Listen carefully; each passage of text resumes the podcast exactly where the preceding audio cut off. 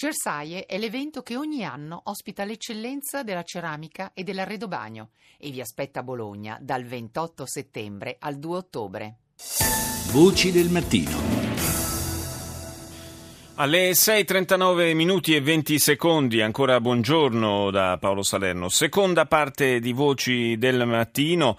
Eh, parleremo, come vi abbiamo annunciato in apertura, eh, alla, nell'ultima parte della trasmissione, di eh, immigrazione, di accoglienza dei profughi, dei rifugiati. Lo faremo con il Ministro dell'Interno Alfano. E adesso però vi vogliamo proporre comunque una, una storia di immigrazione una storia particolare che eh, viene raccontata in eh, L'ultimo arrivato, il eh, libro pubblicato da eh, Marco Balzano, vincitore della 53esima edizione del premio Campiello. Do il buongiorno all'autore, Marco buongiorno Balzano. A tutti. Buongiorno. Una storia, dicevo, eh, per certi versi attuale perché ci racconta eh, la vicenda di un eh, giovanissimo che eh, emigra per, eh, in parte anche per, per sfuggire alla povertà dal sud verso il nord d'Italia, una storia che ci aiuta a ricordare come eh, in un recente passato eh, il nostro sia stato un popolo eh, fortemente legato al fenomeno della, della migrazione, sia interna sia esterna. Sì, è esattamente così, nel senso che uh, io stesso ho scoperto con uh, mia grande sorpresa che anche l'emigrazione minorile infantile, infantile ancora ai primi degli anni 60 non è affatto un fenomeno sporadico per noi italiani, ma di una certa rilevanza, molti erano quelli che specialmente dal sud, ma, ma non solo, eh, lasciavano eh, i loro paesi, i loro paesugoli per eh, riversarsi nelle città del triangolo industriale e diventare poi, insomma, eh, vivere alla giornata fino al raggiungimento del quindicesimo anno di età, dove la legge permetteva di entrare in fabbrica e quindi stabilizzarsi. Un'emigrazione dura, forte, di cui ci sono ancora oggi testimoni tra di noi che hanno circa 70 anni e che io sono andato a intervistare eh, sentendo un po' la loro viva voce, facendola poi diventare confonderla con quella del mio protagonista.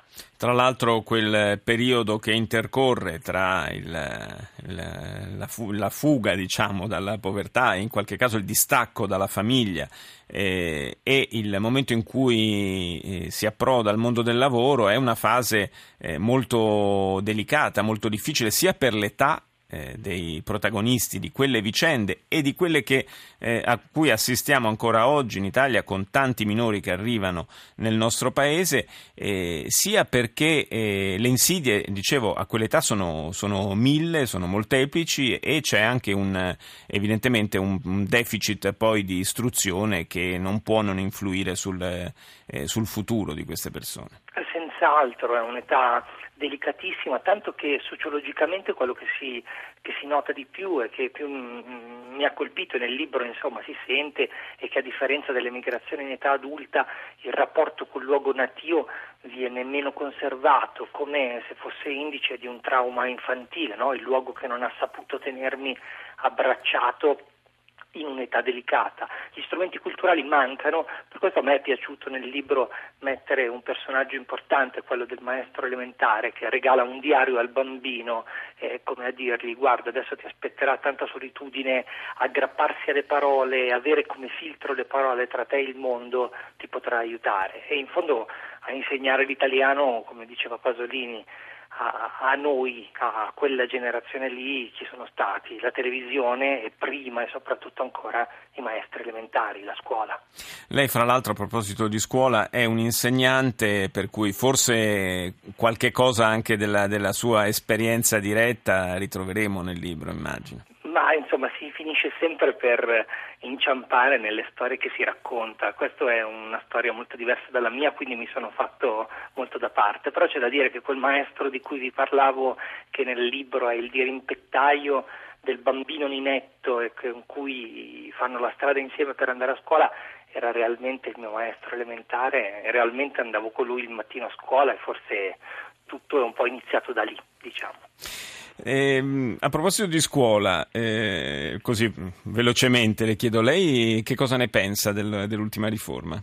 Io ne penso piuttosto male, sinceramente, nel senso che eh, le cose che non funzionano e potevano essere fatte meglio sono, sono veramente tante. Eh, non sono d'accordo con eh, il buono di 500 euro per comprare libri che mi sembra una vera mancetta al limite dell'offensivo, avrei preferito un adeguamento degli stipendi, mi sembra tragi, tragico il fatto di dover spostare insegnanti diventati di ruolo a oltre 50 anni a mille chilometri, dovendo mantenere casa e famiglia nel posto di origine e dovendosi mantenere con uno stipendio così basso nel posto d'arrivo e poi tutto è stato fatto molto in fretta, troppo in fretta, si è voluto mettere il cartellino politico su una sentenza della Corte europea